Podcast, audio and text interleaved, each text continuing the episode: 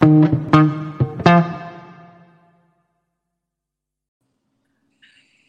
and welcome to Pellowe Talk. My name is Dave Pellowe, and uh, today is going to be um, the last one for a little while of our regular Monday shows. We're going to be putting a lot of time into uh, essentially figuring out how we can better serve the audience here at the Good Source. Um, and there's a lot of effort and resources that go into this weekly show. And uh, I think one of the things this nation is sorely missing is a regular news broadcast. So we're going to try and bring you um, something that you are missing. Everybody who's turned off the six o'clock news, put your hand up now. Yep, you. We want to make something for you. What did you turn off the six o'clock news for?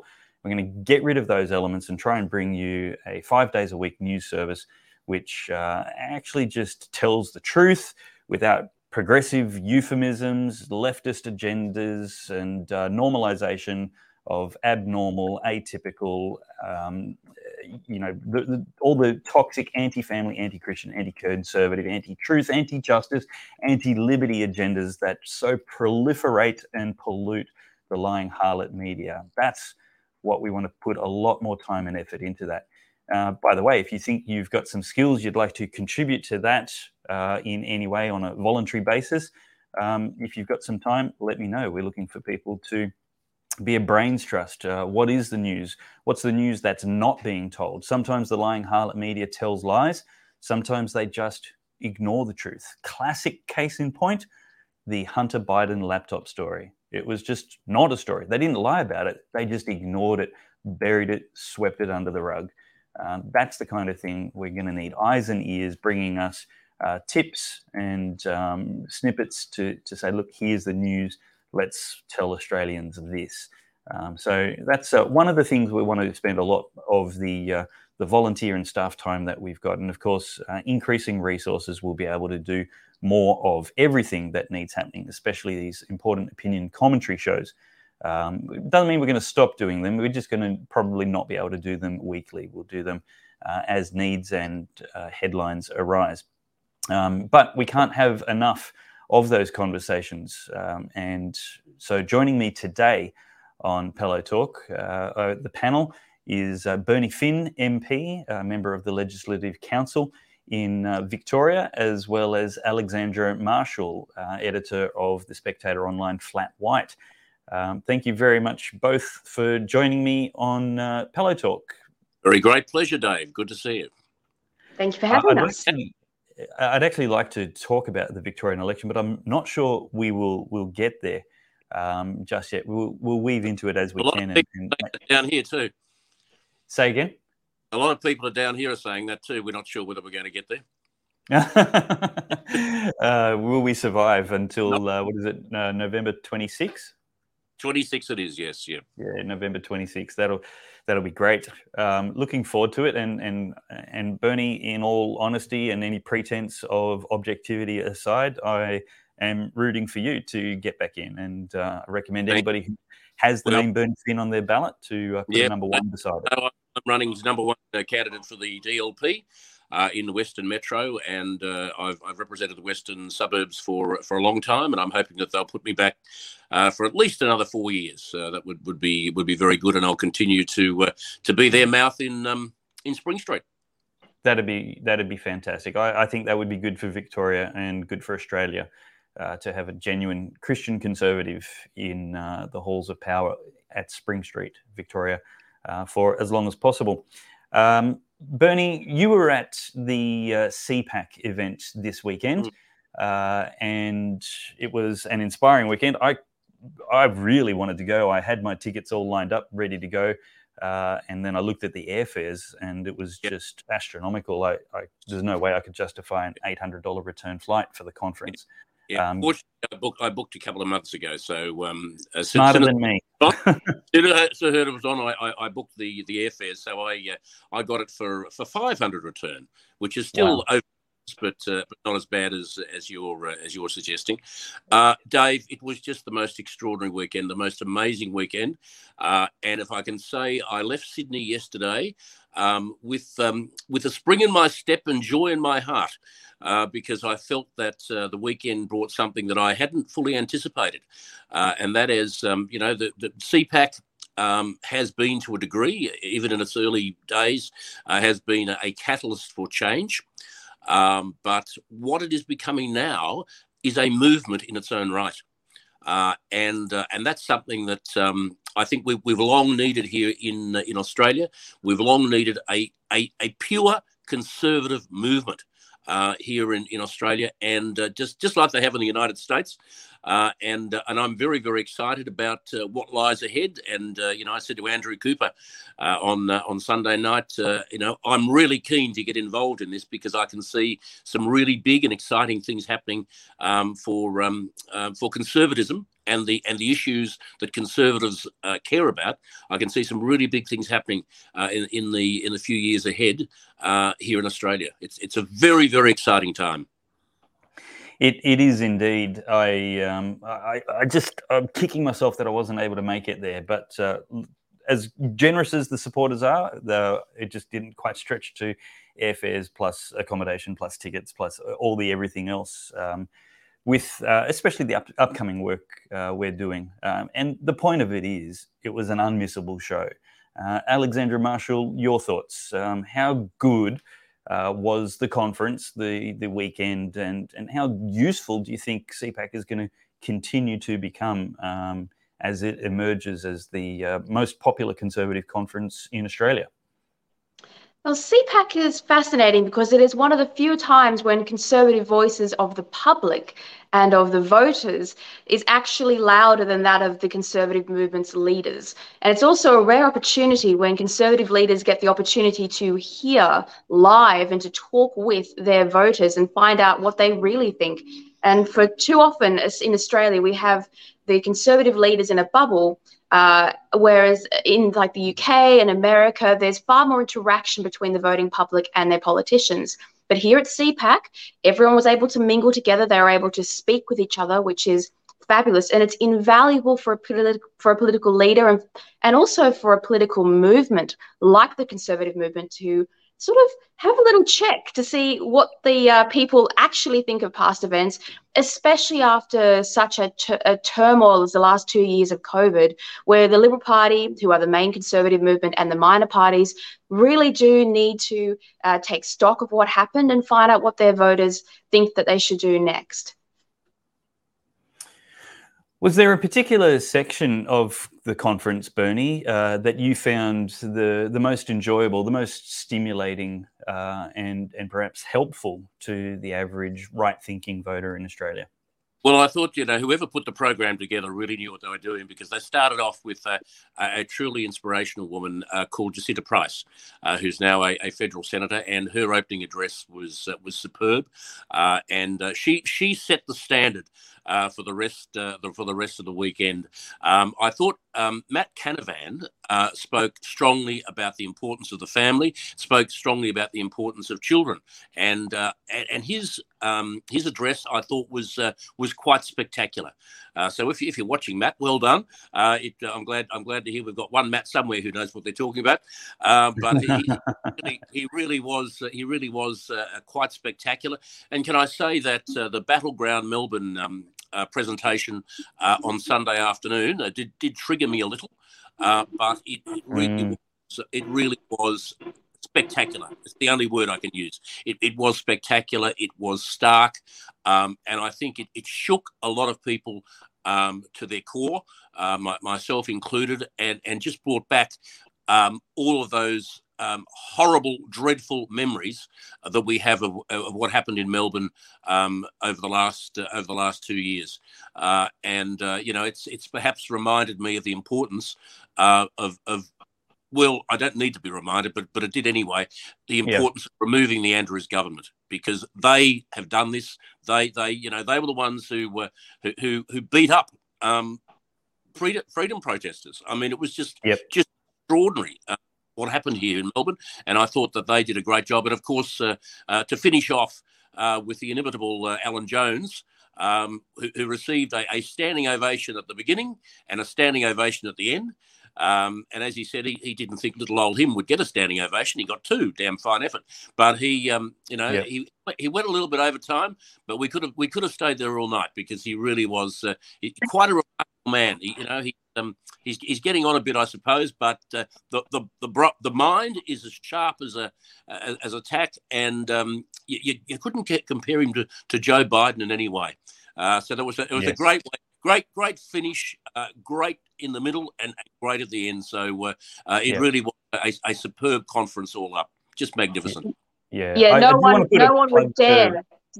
Sorry. No one would dare to interrupt Alan Jones. I mean, it doesn't matter what the timer said on his uh, meeting. He was going to go for as long as Alan Jones was going to go for, and the audience was 100% there for it. But I'd also like to a special shout out to the uh, the Japanese representative of CPAC because not only was he very good looking, and the girls in the audience were all there for him, uh, but he also made the interesting point that uh, you know, Europe and uh, sorry, Japan and Australia now have a special relationship because of their shared conservative politics, which is quite astonishing considering what happened in the Second World War. That they have now come so close, and mm. he did mm. invite all of us to go to uh, CPAC in Japan. Although I don't know how many of us can speak Japanese, but it was sweet of him to do so.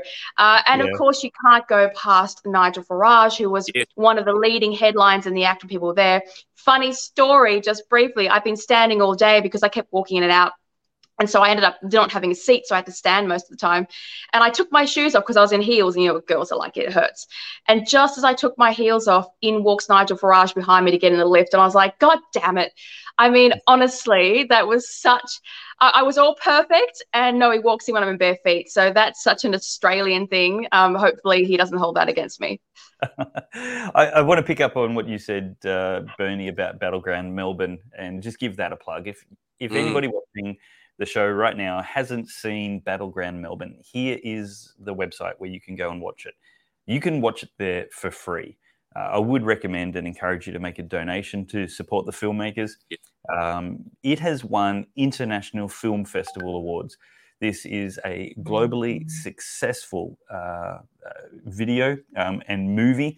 It's it's a proper made movie. I know the filmmaker, um, who unfortunately had to be credited anonymously uh, because uh, having a film business um, and a video production business, um, it's heavily dominated by leftists, and you risk losing your entire career uh, if you actually get credited in making a right wing documentary. And this is about as truth telling as it gets, uh, the way a documentary should be. Um, and uh, I guess part of the the truth being told is that the credits had so many anonymous contributors in them. Uh, but um, that is to just pump its tires up and say, go and watch Battleground Melbourne if you haven't watched it yet. Um, did it did it win any awards in Victoria? It even won awards in Victoria, Ellie? No, did it? No, did it win any awards in Victoria, or oh, were they too trying to give it anything? Uh, no, I'm, I'm pretty sure they're all international film festivals. Yeah, nothing nothing local. We're far too uh, socialist uh, a nation yeah. and people. The to... only thing they'll win Victoria's 12 months jail. That's uh, about the only thing they'll get. That's right. Uh, Battleground Melbourne. Yeah. Look, uh, I think we we have to move to uh, the uncensored version of the show now. Um, so uh, I just want to encourage you to share this um, share this video uh, on social media. The live stream will stay up for the whole hour. You don't need to go anywhere. Uh, but if uh, you are watching the recording of this later, uh, we're not going to support Facebook and YouTube by leaving long videos up there. And uh, we're not going to cooperate with their dictates of abhorrent community standards, uh, which are anti truth, anti justice, and anti Christian and anti family. Uh, they're abusive and they're horrible. So, to fight back against big tech, would you do me a favor and go and watch the rest of this video on goodsource.news right now, please? Um, we're going to have a short break, and when we uh, do that. That's where this recording will end. But please, if you're watching live, don't go anywhere. Please share the video, get other people to join us, uh, add your comments, and add your criticisms, and uh, let's uh, have that conversation uh, together. May all that you stand for and that we stand for be preserved under the providence of God for the happiness of mankind. Trouble is caused by unthinking people who carelessly throw away ageless ideals as if they were old and outworn machinery.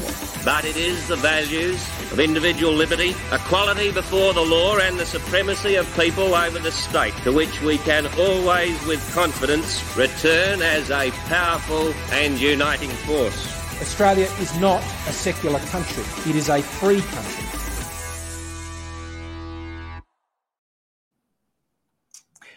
Well, as I said, I couldn't afford the airfares to go down to CPAC, and I'm kicking myself what I've missed out on. Uh, just so terrible. And I'm so thankful to uh, Andrew Cooper and ADH TV for uh, putting on the live stream so I can go and, and watch so much of that. Uh, we're going to talk more about CPAC in just a minute. But what I did spend the money that I would have spent my airfares on is going to Adelaide because in just one month's time, on the 5th of November, uh, we're going to be hosting Church and State Adelaide, a conference designed to gather uh, Christians in particular, not just conservatives, but Christians, people who hold to a, a cultural Christian ethic, a, a Bible believing value system, which we believe would be a great blessing for our neighbours, uh, the policy, ideal policy settings for Australia. Uh, it doesn't mean we're after a theocracy where the church should be the government. No, we still believe one man, one vote, uh, but we want to see Christians get off their bum, get into the public square, and actually be counted and be heard. Um, and there's a very biblical basis for that. So if uh, you're already off your bum and in the public square, bring a friend along who needs to be, uh, you know, convinced of the same. Uh, one of the most common feedbacks I get after a church and state conference, whether it's small or large, is I wish I had have known it was going to be like this because I would have brought more people. It's not a political conference. It's not your average church conference. It's a good combination of both. Very entertaining, highest caliber speakers only. Senator Alex Antic uh, um, will be joining us as a speaker um, in Adelaide, as well as uh, the indomitable James McPherson, who's always entertaining and amusing. Head to churchandstate.com.au now, grab your tickets, and we'd love to see you uh, there. Um, now, we're actually going to watch a clip now um, about uh, from Malcolm Roberts, uh, and uh, he had uh, a little bit of uh, valuable, I think, fiery contributions uh, to the CPAC conference. he's not afraid to bite the hand that feeds him and tell it exactly like it is. so, Chris, if that's ready, let's watch that video. In this last election, the Liberal Party and the National Party chose to preference the Labor Party ahead of One Nation in many races. In the end, delivering the Senate to the ALP and neutering the Liberal Party. So, what the hell is going on? Like many people here, I do hope the Liberals rediscover their roots in true liberalism, true conservatism. It would, however, be unbelievable if the Liberals achieved that in a single weekend long pep rally. Where is Peter Dutton, can I ask?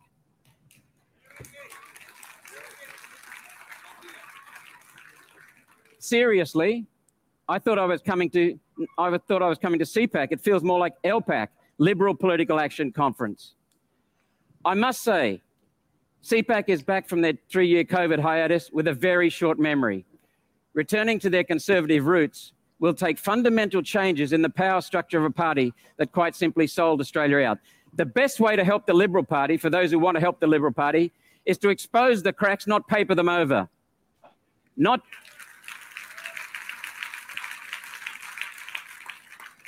And not just during COVID, but going back to the days of John Howard and his implementation of the 1997 UN Kyoto Protocol that stripped property rights from farmers to meet targets imposed by the UN without compensation and going around the Constitution to do so.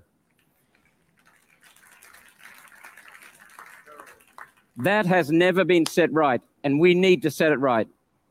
If the Liberals want to embrace conservatism, now that setting that right might be a good place to start. Who was it that locked Sydney, Western Sydney residents into their homes and put troops to the streets to keep them there? Who was that? Gladys Berejiklian's Liberal government. Who closed their state off to the rest of Australia, imposed business closures, restricted movement, and forced medical mandates on their citizens? That was the Liberal Marshall South Australian government. Who changed the rules to allow emergency health orders under the Biosecurity Act and then tore up the vaccine approval rulebook while sharing your vaccine status with anyone who wanted to see it?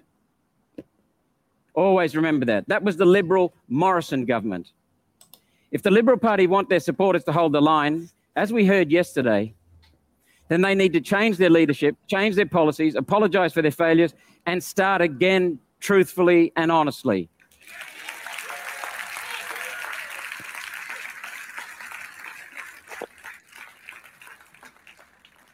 And they need to call a royal commission into COVID. Although maybe under Albanese, it might be better if the, they just let the senators get on with having a Senate select inquiry into it, because we can ask the questions that need to be asked. Liberal Premier Perrottet could do that right now. He could have an inquiry. I also heard a speaker in favour of retaining the two party system, Nick Cater. I disagree completely. Nigel Farage said, go and, and elect the best people you can, regardless of party. And if the Conservatives have governed as Liberal Democrats, Social Democrats rather, get rid of them. It was not a two party system that des- delivered Conservatives a victory in Italy. That was a multi party coalition. It was not a two party system that delivered Conservatives to government in Sweden. That was a multi party coalition. While Brexit did deliver the first black eye to the globalists, as another speaker mentioned, the Conservatives didn't do that. It was one man who built up an army in the people. And that's what we need here. Nigel Farage did that.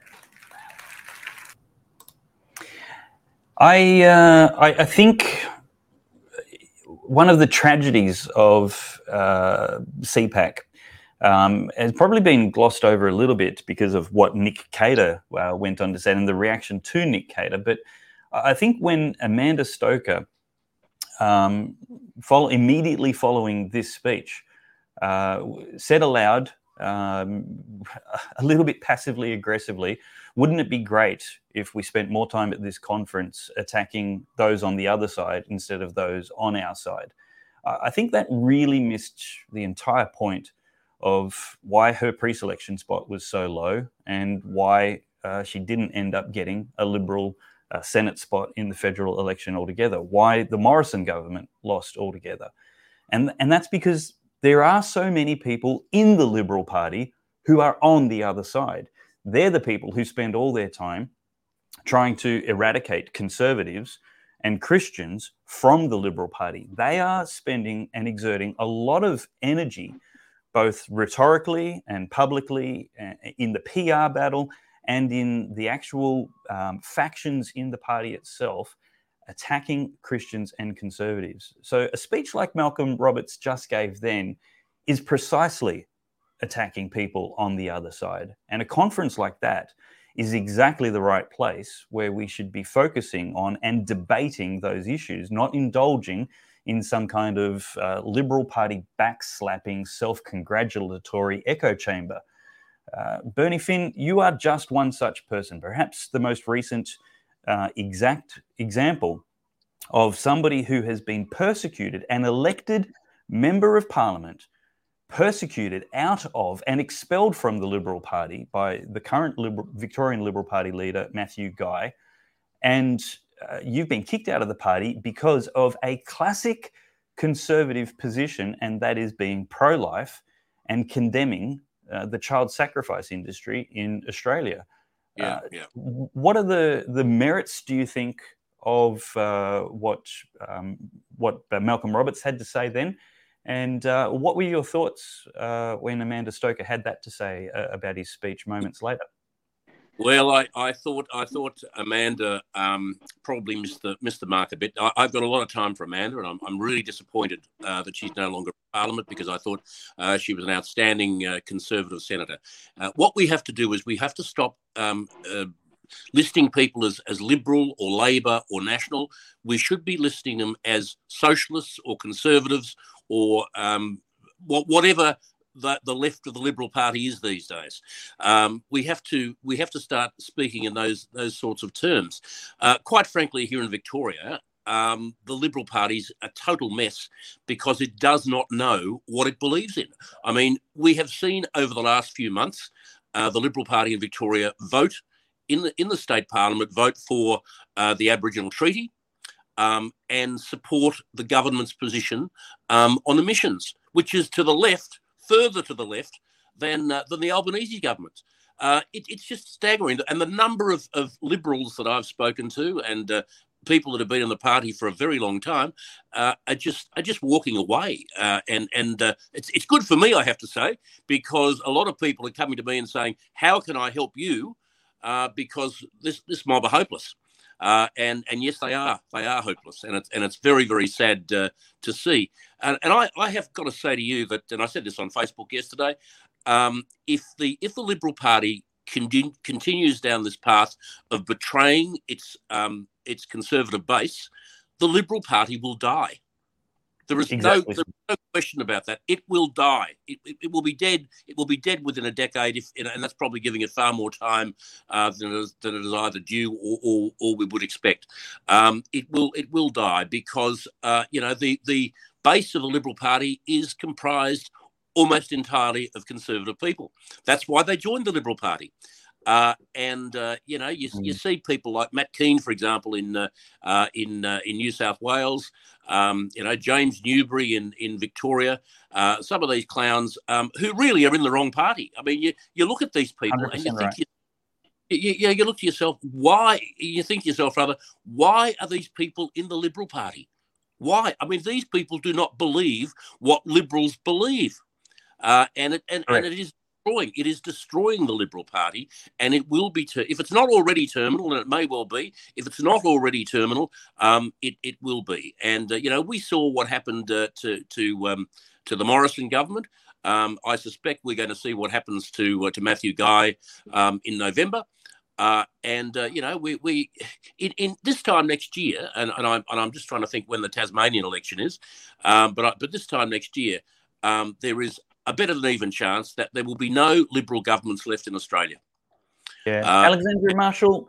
um, Matt, uh, uh, say, can, I, can I add that, that bit about Amanda Stoker first, just quickly? Uh, mm. Amanda Stoker has exactly the same problem as the Liberal Party has, in that she held a position of power, she speaks to conservative values, but she didn't once vote against the tyranny that overtook the country when it mattered. And because she didn't act upon her principles, the public were viewing her at CPAC in the same way that they viewed the Liberal Party as dishonest and as betraying them. And Amanda Stoker and the rest of the Liberal Party, doesn't matter how great their history was at the party, which is what Nick Minchin's problem was. He kept saying how great his history was. Well, no one cares what you did in the past, they care what you did in the last two years and mm. what you say now. And the power of CPAC was about listening to the public. And the critical mistake that these Liberal Party people made is they arrogantly ignored the feedback of their party members instead of stopping on stage and going, I'm sorry, I clearly made a mistake. Our party made a mistake. These are the ways in which we are going to try and undo and apologize for our past. Now, that is such an essential thing that was missed by the Liberal Party and that they will now suffer for later on in the press.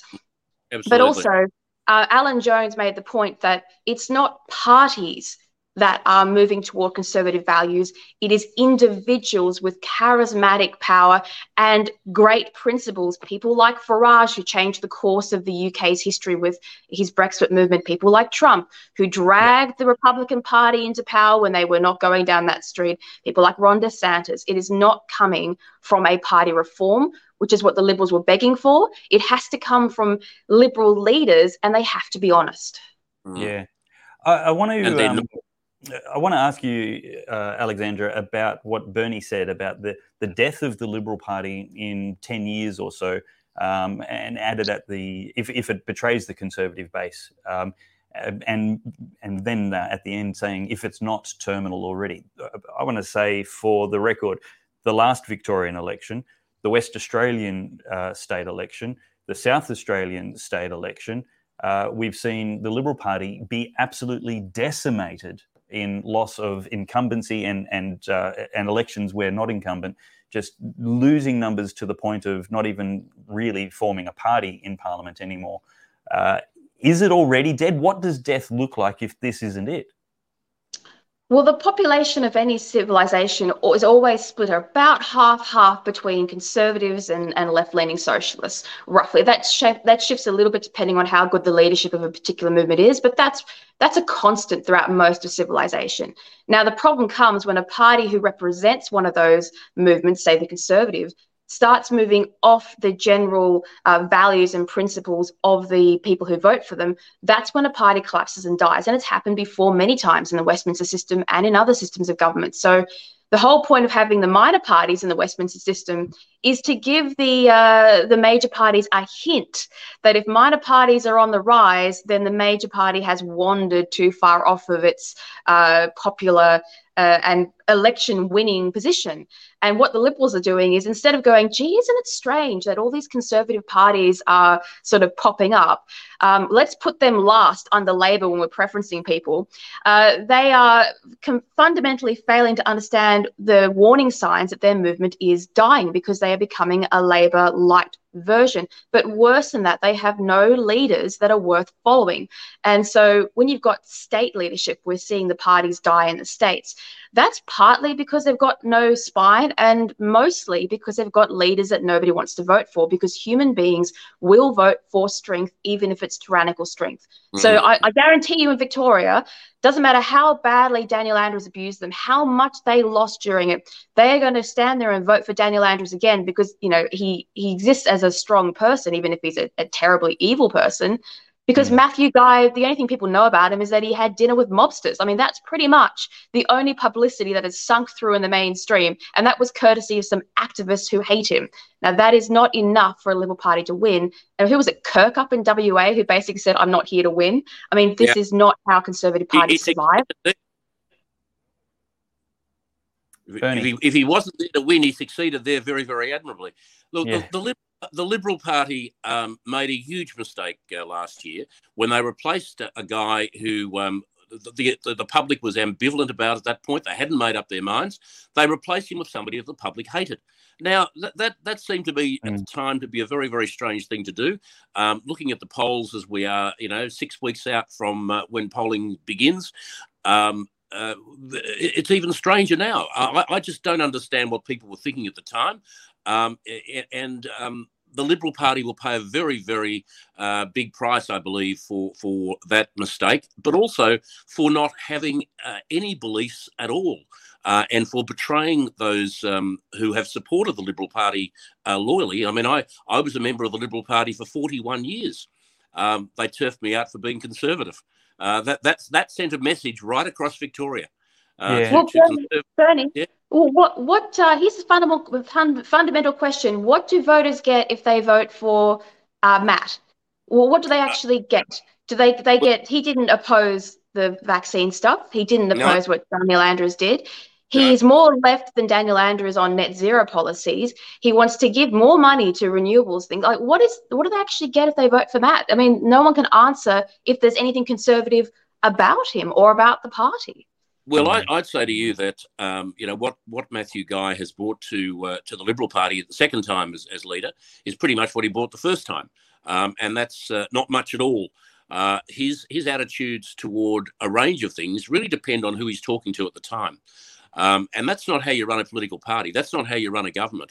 Uh, and uh, you know, at least at least with Despot Dan, um, we know where he's coming from. We know where he's going to, and that's that's uh, scary, I have to say. Um, but with with uh, Matthew, Matt, Matty, whatever his name is this week, um, we we you know we just um, we, we can't be sure at all because he does change so often. And you know, I know that he is a climate change skeptic uh, because he has told me many, many, many, many times. But yet he's he's now uh, you know running with the dogs and, and chasing the hounds or whatever that, that term is, uh, yeah. and uh, chasing chasing votes on the back of, of climate change, which he that's which he worse.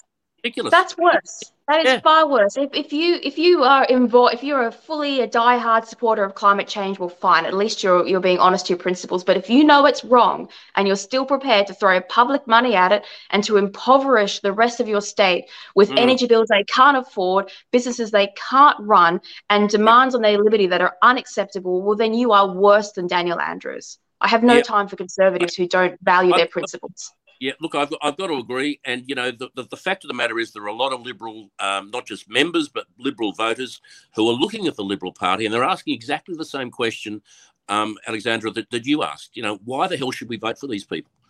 And nobody's giving them an answer. Yep. Nobody is giving. And you know they're, they're talking about health a lot, and that's great. Health's a very important issue.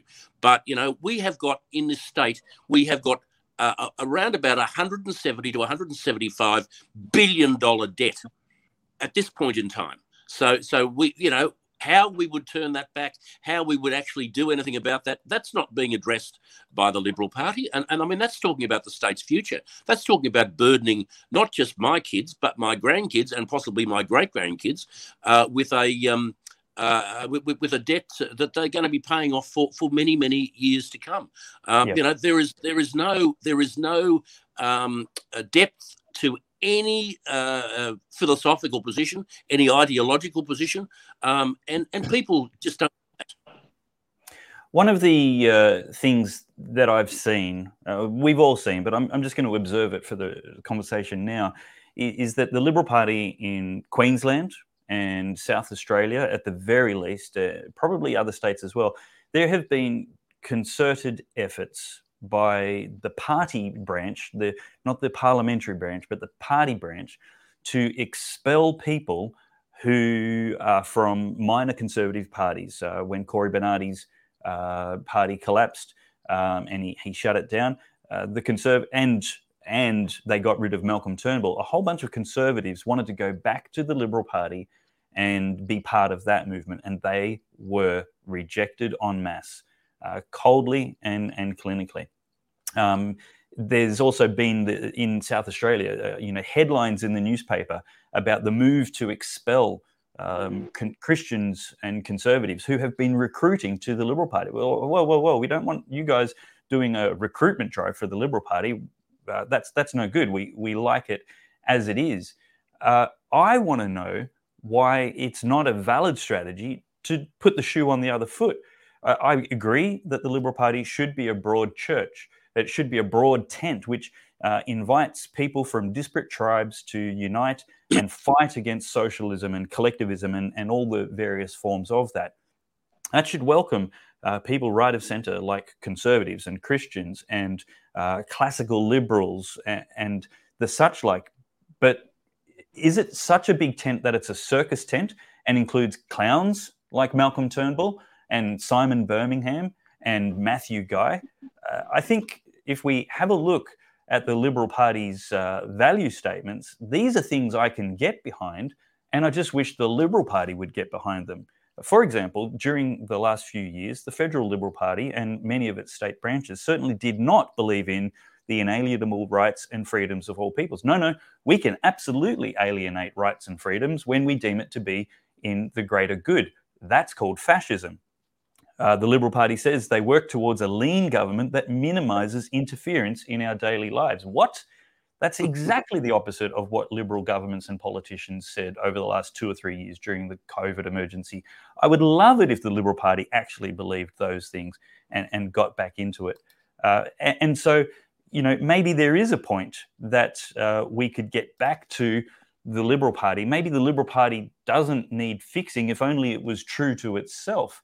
Uh, and that's perhaps what Nick Minchin was saying in this clip we're about to show at CPAC, which went down like a lead balloon. Chris, let's play that video.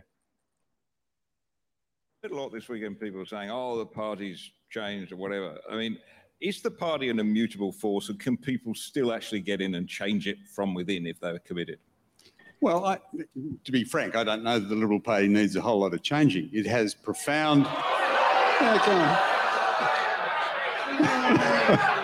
I, I, thought. I, Hey, thought, calm down, will you? I thought we were a conservative gathering. You're worse than a socialist audience. Give me a I, chance to speak. I feel like I found myself on the set of Q and A. But come on, please allow Nick to finish what he's going to say. Hey, look, come on, a little bit of courtesy. We are courteous on the conservative side. Nick. Listen, I was a profound conservative and fought every conservative fight in the Liberal Party for 30 years. He I did. was on the trenches. I know warrior. what it's like. Uh, so I'm not going to take any, you know, rubbish from you lot. I'm sorry. Um, the Liberal Party's values are values you should all support. Go and read the platform of the party. Read We Believe. We stand for small government. We stand for low taxation. We stand for federation. We stand for good government. Now, the, the candidates we select are a function of you. It's a function of the members of the party. We have plebiscites around Australia. We select the candidates and we decide who goes into Parliament. And it's our job as party members to keep them honest. Okay? Now, I know you're all disappointed in the last nine years of government. Well, I am too. Let, let, let, let, let's give everybody their say, eh? Come on, please. Fair's fair. We've heard from a variety. Well, Alexandra Marshall, uh, you had a bit to say, and your uh, comments were actually made. I don't know if you saw your tweet was embedded in a News Limited article. Did you see that? Uh, no, I didn't see that. You are Insta famous. Uh, but what was your thoughts about that? The, the thoughts you shared with the Twitterverse and uh, got republished courtesy of Murdoch? Uh, send me that later on if you wouldn't mind. Uh, I think uh, the the primary thing thing there was when he said "fair's fair." Uh, the audience are thinking to themselves, "What do you mean fair's fair? We've had two years of crap from your party, and you're telling us you're you're reprimanding us for having a voice for the first time and telling what we think." As someone uh, posted a comment as we were watching that, it's hubris what uh, Nick mentioned was going on with there. But the point is that the Liberal Party didn't believe the values that Nick Minchin was referencing before COVID. Because I remember sitting down when I decided to join One Nation, reading the party platforms and reading their policies and realizing the Liberals had no idea what their actual statement said if you were to read the policies that match. And if Nick Minchin truly believed with as much passion as he put up on that stage the values of the Liberal Party, he would have been the leading figure in the press every mm. single day out there in front of the camera, giving Scott Morrison a hard time, giving Perrottet a hard time for the garbage that they put the people through and the voting public through. And yet he was silent along with the rest of the Liberal Party. And that's why the people in that audience booed him. And you couldn't hear it in that recording. But aside from net zero, what they were shouting was, You betrayed us. And that is something that trying to rest on your laurels and lecture the public, which he did in a second video later on. Like this was not the first time he was booed. He was booed again when he tried to double down on it because the public no longer believe the Liberals believe their own party policies and their own mission statement. And they will never get over that while either, well, whenever they act like Nick Minchin did there. Bernie, uh, the question which Nick Minchin was responding to uh, from Nick Cater was Is the Liberal Party, is the party an immutable force, or can people still get in and change it from within? Now, it sounds to me like he's describing, uh, he's intending to describe uh, the the push, the impetus uh, that people like uh, Senator Alex Antic are having successfully in the South Australian branch, where they are doing an effective recruitment drive of genuine conservatives. They're not paying for people's memberships, they're not controlling their votes, it's not branch stacking, it's 100% legitimate and ethical. Uh, and within constitutional guidelines, they are recruiting members to the party in the view of renewing it to its conservative roots. They are doing it well. But it sounds to me like what he's describing is the actual long march through the institutions, such as the infiltration by left wing Marxists into the Liberal Party, who have proven um, that they, you can actually get in and change it from within. Uh, and so, how would you have answered that question if asked by Nick Cater? Is the party an immutable force, or can people still get in and change it from within? Well, I think uh, I have to say to you, Dave, I think it's going to be very, very difficult to change the party. Um, I was absolutely staggered when I heard Nick make that statement that he didn't think the party needed a lot of change. Uh, I have had a lot of time for a long time for for Nick uh, Minchin, um, but I was absolutely staggered when I heard him say that because the party doesn't need change; it needs revolution. Uh, that's what it needs because it does not stand for anything that it used to stand for. It's supposed to stand for. It, it reminds me, you know, um, Sir Robert Menzies back in the 70s uh, didn't bother hiding um, the fact that, that he voted DLP because he thought that the uh, the Liberal Party at that time had gone too far to the left. Uh, I think if Sir Robert uh, was still with us, he'd probably be doing that again uh, because the, the party um, you know, like I'll give you for example for last year. You know, there was a bill before the Victorian Parliament um, on conversion therapy. Now, we as a party, and I was I say we, um, uh, voted in the in the party room to support that bill. Now, that was a bill um, that that stepped on the rights of of Christians, of parents. Um, it was it was mm. a, a, a, law that was against the right of assembly, the right of free speech, the right of relig- uh, freedom of religion, uh, the right of, of parents to uh, to protect their children, uh, the right of, uh, of of doctors to uh, to consult their patients. I mean, it was just the most appalling piece of legislation imaginable, and I, it was the only time I've ever crossed the floor. Uh, and that, that, that may well have been the, the, the, beginning of the end for me. But but I couldn't support it, and I wouldn't support it. And the vast majority of members of the Liberal Party felt exactly the same way. But yet the Parliamentary Party um, voted to support it, and indeed did support it uh, when it when it went to the to the upper house. And uh, you know when when that sort of thing is happening, uh, and then you have people like Nick Minchin say the Liberal Party doesn't need change. Hey, we've got a credibility issue here. Mm. You know, so, so either, somebody's either not aware of what's going on, or you know they're they're having a lean of us. And I, would like to think that, that Nick, I'd like to give him the benefit of the doubt. Uh, but uh, I, I, just, uh, you know, I, I, think, as I said before, I, I think the Liberal Party doesn't need change. It needs uh, major revolution. Um, and I can't see that happening anytime soon. And, and you know what else made it worse? Uh, I don't know if we actually played the whole clip, but on three separate occasions, while the crowd was booing, the people on stage accused the crowd of being socialists. The irony of accusing a conservative audience, complaining about how far left their leaders have gone, of yeah. being socialist did not help their cause. No, no. And, and you know say, what? I, I, think the point was probably that uh, it, it, would have been helpful if they had been at least courteous. Now, it doesn't but, mean. But why should they be courteous? Like, why should they be courteous? The, these leaders never get an opportunity. We believe in free speech. No, no, because it's politics. Veto. We don't politics believe in the has never been veto. courteous. Politics yeah. has never been courteous. Winston Churchill, he had to stand up and face the crowds and he had to convince hostile crowds that his was the way forward. And if the Conservatives cannot do that with their own audience and face a little bit of backlash, then they are not skilled enough to lead the party out of the mess that it's in. I mean, this is politics. You're absolutely you, right. But yeah. we have to be capable of, of acknowledging when we've made a mistake. You're right. Nick Minchin and the people on stage reacted badly. Uh, but they shouldn't have gone off it and they shouldn't have called him socialists. But nevertheless, their point was right. Uh, is that the people in the audience reacted badly? They should uh, practice what they preach. If you believe in free speech, then don't engage in the heckler's veto. Let somebody. No, I don't. I don't agree with you. I don't agree with you at all. The, the crowd, okay. the, can, the, people on, the, the people on stage were happy to take the cheers. They love mm. the cheers. They love being interrupted by cheers. And if you make a mistake and get interrupted by boos instead, well, that is the back and we, forth that a live crowd disagree. will. Be. We don't disagree. The people on stage I, I, should have taken it on the chin, but I think the people in the audience didn't behave ideally. Uh, Bernie, go ahead. Sandra, 100%.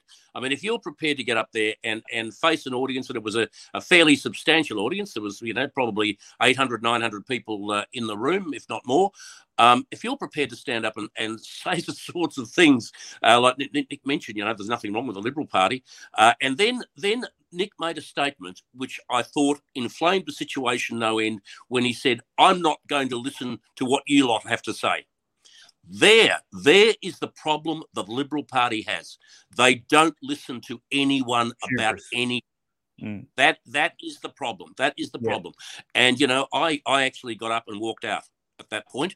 Um, I said, uh, wow. you know, I, I, thought to I thought to myself, I got I got a cup of tea to have or something. I, there's, some, there's something down here. I, yeah. I just couldn't. I, and look, there were ways out of it. Bernie, yeah. there were ways out of that situation. Like the host could have stopped it. Even someone like Amanda could have stopped it and said, obviously listening to what we're hearing right now, there is a problem with the party. They could have stopped that and, and tried to appeal to their audience, yeah. but they didn't. And that shows you that they are not skilled politicians. They do not have a Farage level of skill or the skill of the US uh, politicians that we had there on stage to react and to adapt uh, and to learn which was the opportunity that CPAC offered them. It was to learn from their crowd, and they they didn't. They came there in their same bubble, and they left with their same bubble. If nothing else, they probably think, screw that crowd because they're not going to follow us with their opinion, and that is so sad because the public walked away going, well, they're not listening to us, so let's go and vote for minor party. So it was a failure on their behalf to convert more people to the Liberal cause. I, I think they fundamentally have made a mistake there that they will need to recover from publicly. I, I agree. They, they, need to uh, use an opportunity they, like that. Sorry, Bernie, you go ahead. I was talking over you. They, they, they said to the audience, screw you. And the audience said to them, screw you. Uh, mm. You know, th- th- there was a real anger in that in that crowd um, on um, uh, on Sunday afternoon. It was Sunday, Saturday afternoon. I can't remember. There was a bit of a blur on the weekend, uh, but it was there was a, re- there was a real anger um, in in the in the audience about what had been said, uh, mm. and uh, for them to dismiss that. Uh, and I have to say, Tina McQueen's performance was just unbelievably bad as well. Um, but uh, you know, for them to dismiss that uh, when they should have been listening, they should have been taking a message, uh, and that message being that um, you know the Liberal Party can no longer take Conservative voters for granted. Um, you know, Conservative voters, and we've seen this right around Australia, are now voting for a variety um, of minor parties, and we and we go back to well, I think it was the the 2016 election um, where um, uh, was it Mark Textor or, or Lynton Crosby said, uh, we don't need conservative voters. Mark Textor. Um, so, so um, Mark Textor. So a, million of them, mm. a million conservative voters went elsewhere, um, mm. and and that just, that's just got worse since for, from the Liberal Party's uh, perspective. So, you know, they have to get their act together. They have to think about this because it's just not good enough to say, well, you know, I've got I, have got a strong conservative voting record. That's great. That's you know, and I pat Nick on the back. But you know, going forward, and I hate that term, but going forward, um, that that that is just uh, not acceptable um, yeah. for the majority of Australians. Yeah, good comments. Uh, Topher Field has dropped into the comments and says, I love that this panel happened after the Battleground Melbourne session. The federal libs were worse than useless at protecting human rights, did nothing for the people in Victoria, and the audience reaction says that they're not taking the crap anymore. Uh, Alexandra, exactly. I agree with you that um, any of the people on the panel could have taken the opportunity, taken stock of the reaction of the audience. If if they had have missed the feedback from the nation uh, so far, they could have at that point finally taken stock and missed uh, and and taken advantage of a golden opportunity to bring conservatives into the party by showing a bit of humility and listening um, to the feedback. Just acknowledge it. Uh, but yeah, I mean, I I don't think the audience reacted uh, in, a way that was integrous with their values. But the people on stage uh, definitely uh, reacted very badly and, and, missed some great opportunities, as you right, as you said. Uh, Naomi, thank you for your comment. You've said, uh, Naomi says, Minchin was probably right in that the Liberal Party policies don't need changing. Uh, uh, perhaps you mean the the anyway. She says, however, it's the Liberal Party politicians that need to go back to core values. So uh, yeah, if they were to be true to the website, uh, I think we're all agreed on this panel today. If they were true to the website, they would be a very different party and a very different uh, election outcome uh, in itself. Right? Wrong thoughts, guys? Jump in. Very well, much. The, only, so. the only person who had the grace to actually look uncomfortable was Tina McQueen, and I'm sure that's because she's had the same questions put to her on Sky several times but again didn't save the situation but at least she didn't look like she was gloating. Um, amanda stoker looked annoyed to be uh, uh stopped halfway through her speech which again is it's not it, it, that was a time of reflection i think. What i was going to say uh, dave is politics has always been about the crowds and about swaying public opinion with the strength of your conviction and your argument and uh, that is always a risk that a politician takes when they get up in front of a crowd. And the thing with CPAC is that's sure. the first time that so many people in that crowd, but many of them who are unvaccinated and were locked in their homes for a long time, that's the mm. first public appearance that they have come to freely and been able to face up against the party that helped to lock them down. And so mm. anyone who was sensible would have understood that tensions were going to be exceptionally high in that room and that, I mean, if I was a politician in the Liberal Party, the first thing I would have done is get on stage and apologize before I even yeah. tried to make a speech. Because, I mean, you would have had to expect anger and aggression. And to be fair, I think the crowd was relatively reserved, considering if you actually spoke to the people who were in the audience, they were so angry. They were upset. They'd lost their livelihoods, their friends, their family. Some of them had been injured by vaccines. They yep. were so furious. And I mean, a little bit of booing was by far a reserved reaction compared to what it could have been. And I think they did hold their nerve. And um, it was, uh, I really do believe that if, if politicians want to be cheered, they have to accept that they're going to be booed. Yeah, no, that's totally fair. Um, I, I mean that it's predictable when you're in the wild, and but I, I, I, my point is just that this wasn't the wild. These were people um, yeah. Anyway, I, have I've said no. no if it was a dinner, if it was a dinner, I would agree. If it was a dinner, I would agree wrong, with you. Alexandra Marshall, no, no. If it was at a dinner, I would agree with you, Dave. If it was a pleasant dinner, I would totally agree. This was more like a rallying event, so I think it was a little bit different. But I have Fair to point. say, let, let, look at. Um, I don't know if you realise, but Alan Jones was on shortly after. I think there's one act in between that and Alan Jones, and uh, you could tell that he slightly changed his speech because uh, he had a few little, you know not mm. so gentle slaps back at what happened. Uh, and Malcolm Roberts as well, he changed his speech live in response to the crowds, which I think was a great move for a politician to adapt what they were going to say based upon what they heard at a live event. And can I just say a big shout out to all the international guests who came to speak to us because we were fortunate to have the Americans come there. Um, and they were also, mm. funnily enough, apologetic for America because poor Americans, they have Biden uh, as their world leader and they feel incredibly sorry for the world having to face up for that as the leader. Um, and they were similarly disturbed um, by what they saw. But Farage, I think, if we're going to talk about conservatism, uh, we're going to need a leader like Farage in Australia. We are going to need someone who is prepared to stand up against all the parties and to say these are the values that we believe in, and we're actually going to follow them. Well, at least that person is going to follow them and be morally consistent. If that person appears, and it's not going to be doormat down in Victoria, if one of these people appears, then the rest of the Conservative Party will be able to rally behind them. But unfortunately, I don't know, Bernie or Dave, have you seen, is there anybody in the conservative movement who has enough charisma and enough strength and uh, you know, empathy to lead the conservative movement because I can't find them. I haven't seen them. Even Dutton, whom I used to like, has he's almost in screensaver mode. Uh, he doesn't seem to be present. Uh, anyone having ideas of who could lead? What, what concerns me, Alexandra, is that uh, people who we've regarded as conservative now think that they have to modify their views once they gain the leadership uh, in order to appeal uh, appease the other side of the party. Um, you know, that, that's what we need is a genuine, fair dinkum conservative.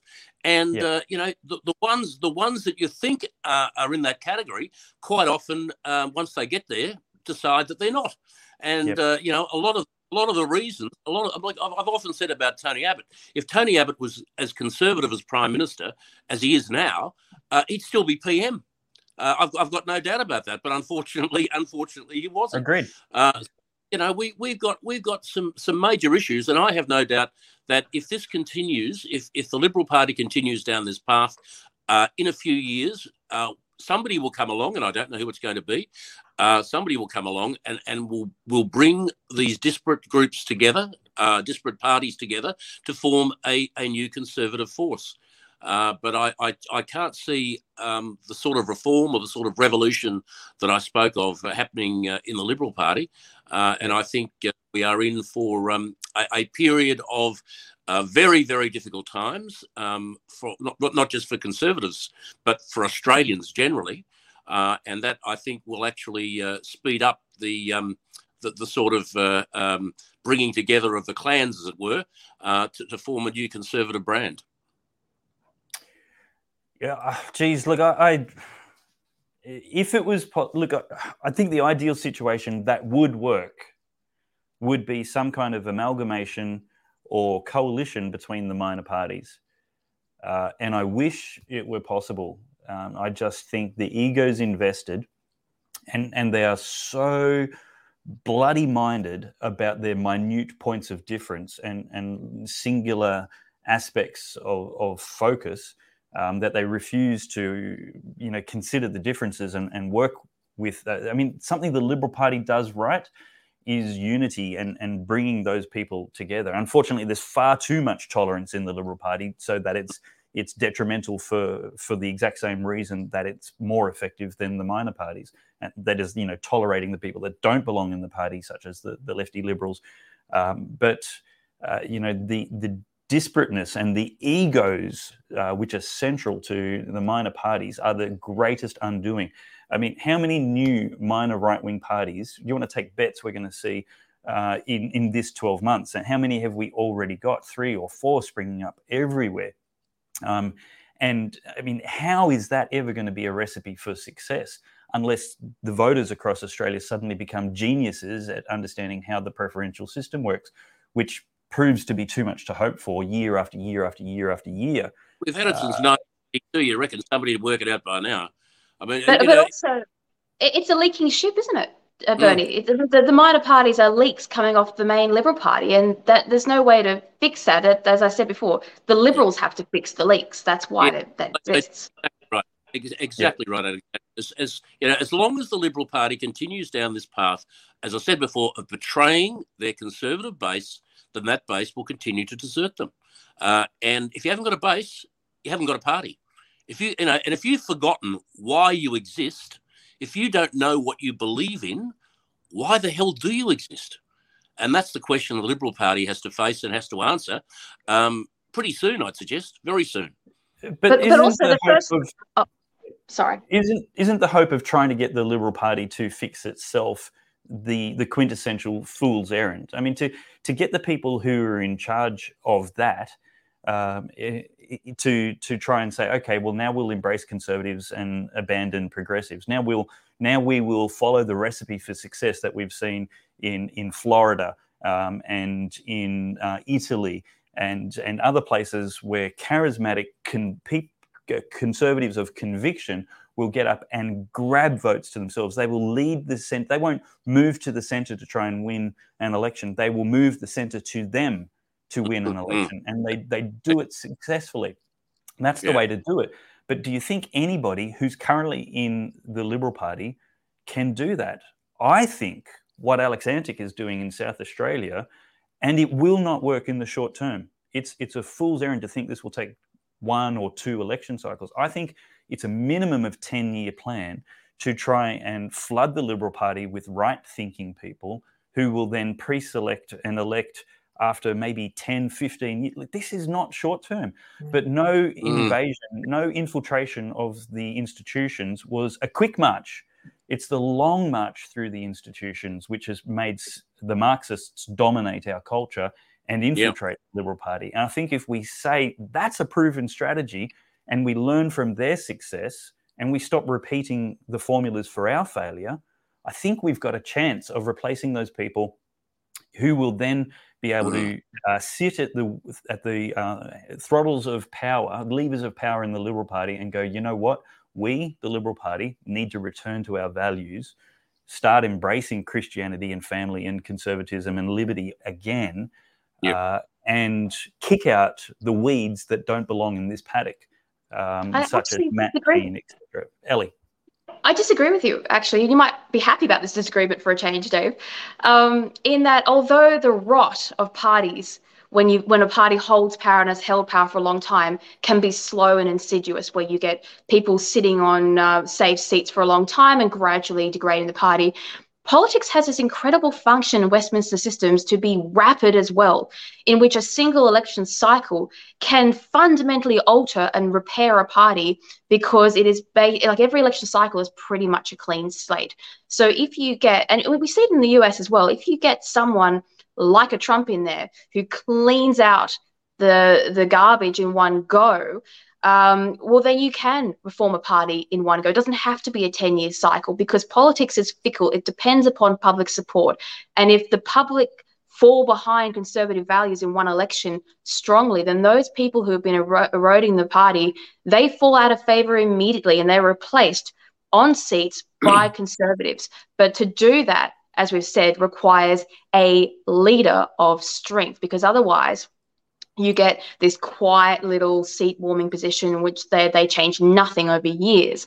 But the other great thing is because um, uh, when you get an election election defeat, those people lose power. Well, they're only there for power, so they're not going to stand around for the next fight. They're going to go off and and work for some industry or bureaucracy. They're going to leave.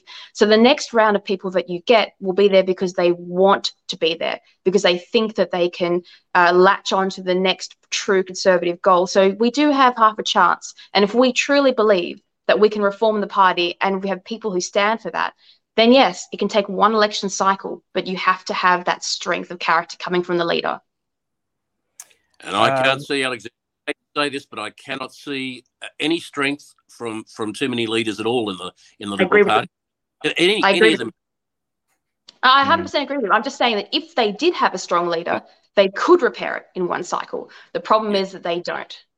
That's true. sadly, I I, I, hate I hate to be I hate to be a pessimist because I'm not a pessimist by nature. I'm a I'm a liberal, or used to be a liberal in the western suburbs. So I'm I'm a, an optimist by nature. Uh, but but, um, but uh, the fact the fact of the that you look around um, the Liberal Party at the moment, and there's just nothing there. It's sad. I mean, even why even, is that?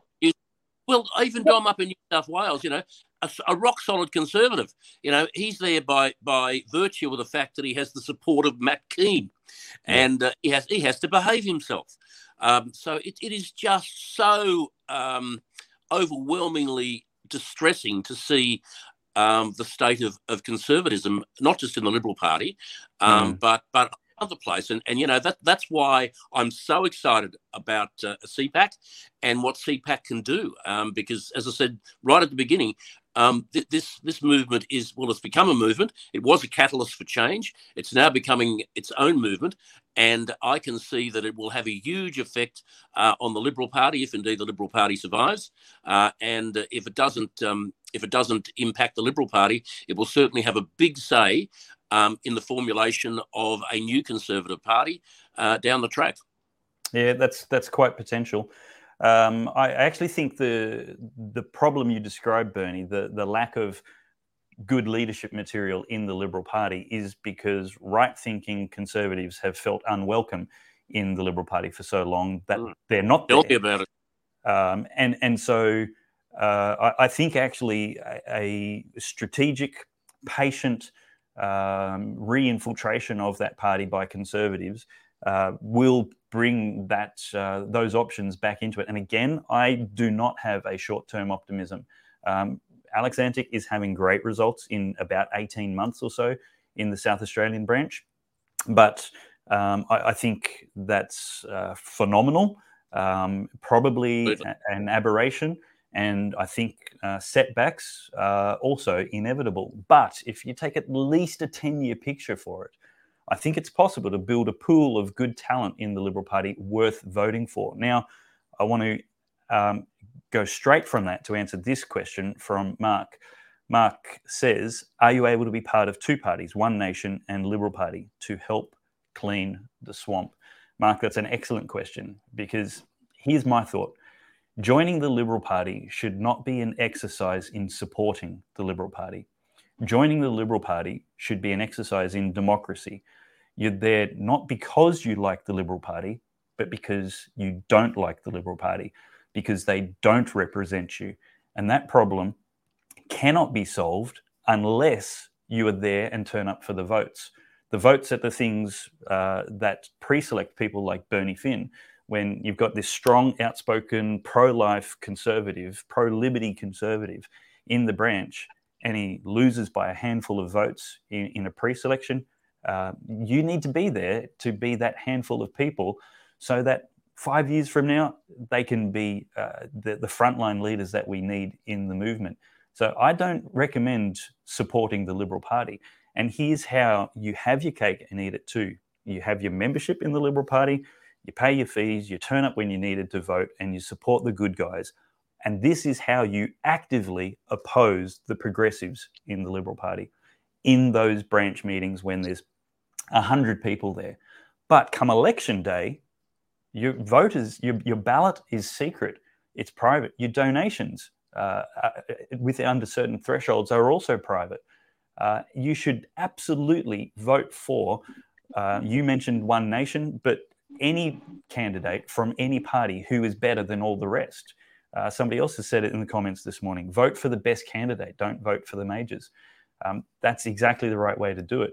Uh, you don't have to vote for them just because you're a member of them. You can be there, be an influence, long term influence, uh, be patient, but not be a supporter.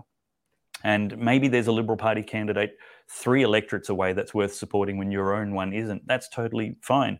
If you want to actually go volunteer uh, on the other side of the city where nobody can recognize you for somebody not in your party, that's also a, a great idea. So I don't think you can, I think every party's constitution would ask you to not be a member of another party. Um, mm. So their own constitutions would probably ban that. But that's going to be, I think, the closest way of, of getting um, that kind of result. Uh, Bernie, your thoughts on Mark's question? Well, I, I think, uh, as you say, most parties, if not all parties, would say that you can only be in this party. So you know you, you would not be able to be in, uh, you not have dual membership uh, of, uh, of other parties. Uh, look, I, I'm I'm I've been trying for forty one years to to make the Liberal Party a more conservative party, and uh, I I have to admit that I've I've failed uh, and that um, distresses me. I, I, have to say, the thing that the thing that um, really upsets me about the proposition that you put forward, Dave, is that we have to put up with a socialist government for ten or maybe fifteen years um, right. to, to, allow this to allow this process to happen. Um, now, how many generations of kids are going to have their minds destroyed um, by the, the socialist crap that they're being taught in schools? Yeah. Um, how, how many how many generations of kids are going to be killed uh, in a, in abortuaries. Um, you know, who are, never going to get to school. Um, yep. You know, how, how, many how many small businesses are going to hit the wall because of of in, incompetence from socialist governments? You know, so much damage is going to happen over the next decade or fifteen years, um, while while we're buggerizing around in the background um, yep. trying to get the numbers. Um, yeah. That, that, that's what that's what concerns me. I mean, it's what you know it's, it's not about what happens in the parties what it should be about is what happens in the country in the state and the community um, that, that that's what it's about and and the sooner you know we, we can't afford to muck around the sooner yeah. we get fixed um, the better we, we just we just can't wait any longer can I, can I just say, I think part of the problem why there's no young conservatives coming up is because all of the major parties have their young liberals and young whatever in universities. And I'm sorry, but universities are full of morons these days. And so mm. perhaps there needs to be some young conservative and young liberal uh, pathways in that aren't based in universities, that are simply open to try and encourage more people to come in there. Because I'm telling you now, even 10, no, was it 15 years ago? Jeez, I'm getting old now. Even then, the, uh, the university parties were terrible. They were enough to put anybody off joining politics. And so we are not getting a new line of conservatives coming up because they they wander into these places, go, this is rubbish, and they leave. That's not good enough for the parties. They have to do better. They have to have more open events. What about more debates, uh, more interaction, more more places for people to test their skills and to become better? I mean, that's something that the UK does that we don't do, and you can tell it in the difference. Like if you watch that stage, even Tony Abbott, who was a pretty good speaker, is so far behind the American and, and, UK counterparts as far as running a crowd and leading a conservative speech because they do politics better in they the do. UK. They simply do it better. They train their people better, and mm. we are lacking that training. And we don't have to reinvent the wheel. We can just go and have a look what they do and import that into Australia, colonize, dare I mm. say, our political movement with some good skills. Yeah, no, I agree agree with you totally, Alexander. And I have to say, one of the real highlights for me of uh, the weekend's uh, conference was the number of young people, the volunteers, uh, and there were vast numbers of young people, and we're talking about late teens to early twenties, um, who volunteered their time to put it all together, to stage it, to make it happen. And as I say, they were volunteers; they weren't paid. They they mm. did it all. They, they'd been up for it for, for months, um, and and that gave me real hope uh, that, uh, that, there's another generation coming, which is uh, is going to make it better um, for for all of us. Brilliant. Um, I I uh, Heather says we should import Farage. Um, I don't know if yes, uh, I agree. I agree absolutely. Heather, you've got uh, a couple of agreements here. Um, I look. This could be a really long conversation. I think we've probably covered enough right now um, before we uh, start um, drifting off on too many rabbit trails. Um, I, I, think the highlight um, for encouragement and optimism right now is CPAC itself. Uh, this this movement um, finding the, the, coalescence of conservatives. Uh, so many people from the minor parties uh, coming together and, and finding out uh, there's so much in common is fantastic. If only we can teach the majority of Australians how uh, preferences work. My observation in the election was all of the nuance and policies really didn't matter at all. It came down to brand profile. Um, and the, the local candidates and the local campaigns just seem to make no difference to the electorate at large. Uh, essentially, all of the freedom parties are talking to themselves. They're talking to people who already agree, um, and that is the voters that they get. Uh, and then it is shuffled according to budget, um, how the, the brand presence goes in that electorate. Uh, and that's sad, and, and I think that's a reflection on the caliber of voter in Australia generally. I, I don't think it's explainable by fraud or corruption. Uh, that does go on. I'm not dismissing it, uh, but I don't think it's so significant that it explains the result that we had. I think the fact is, Australians just love tyranny, love authoritarianism, and love big government as a public utility.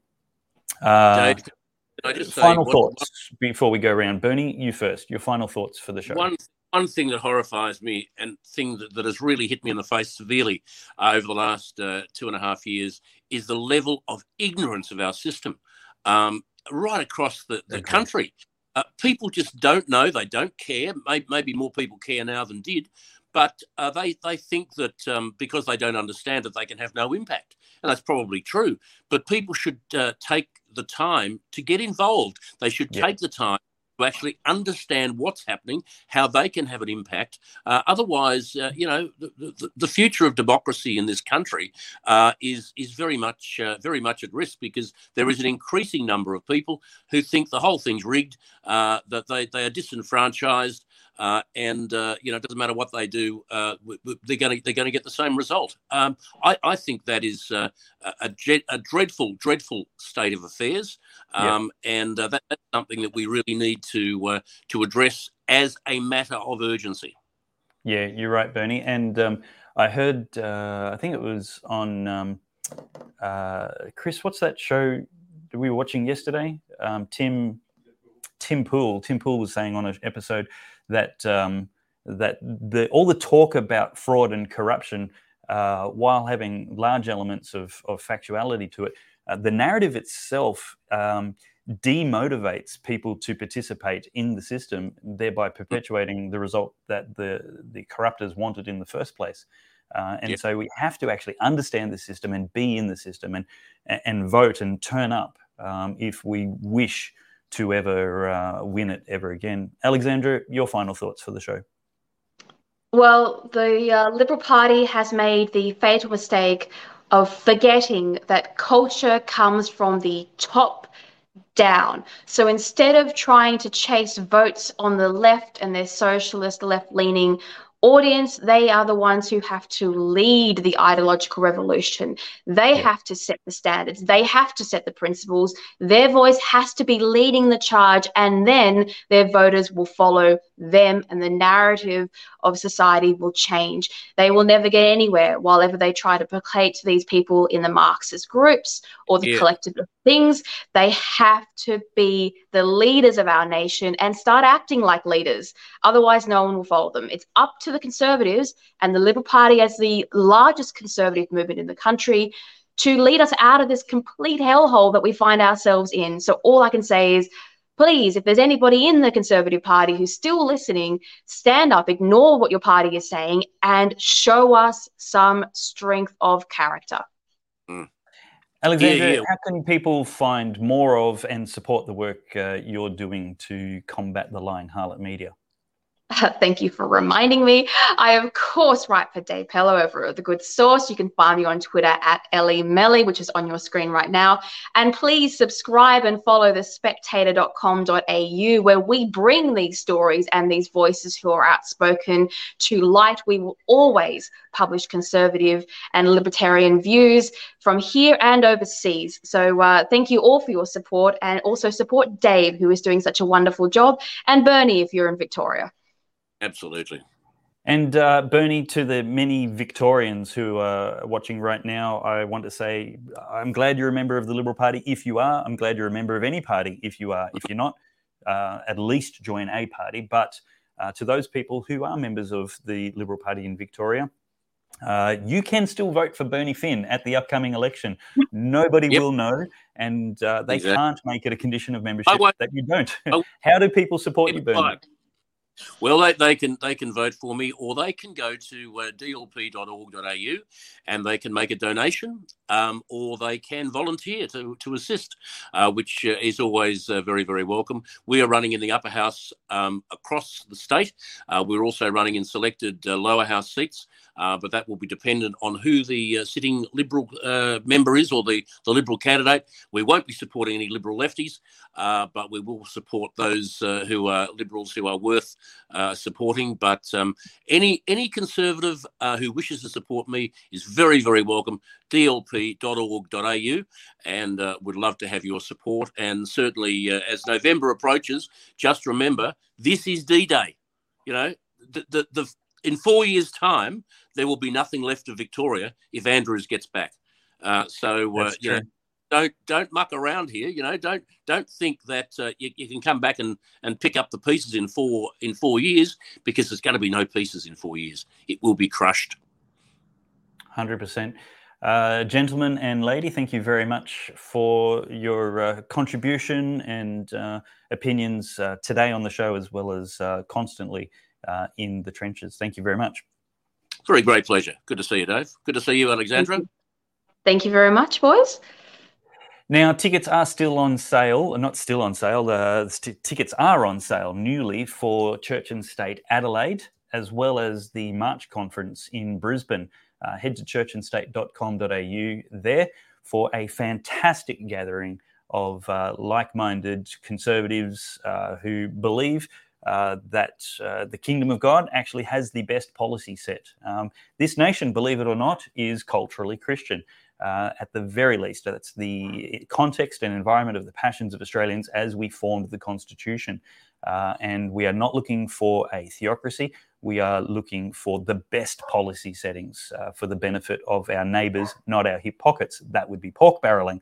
Uh, be there in Adelaide on November 5 and in Brisbane on the 3rd and 4th of March. Uh, we're expecting a very large gathering in uh, Brisbane, probably well over 500 people. But uh, November 5 in Adelaide, tickets are selling fast. Um, the capacity of the venue is limited to a couple of hundred people, so that's running out.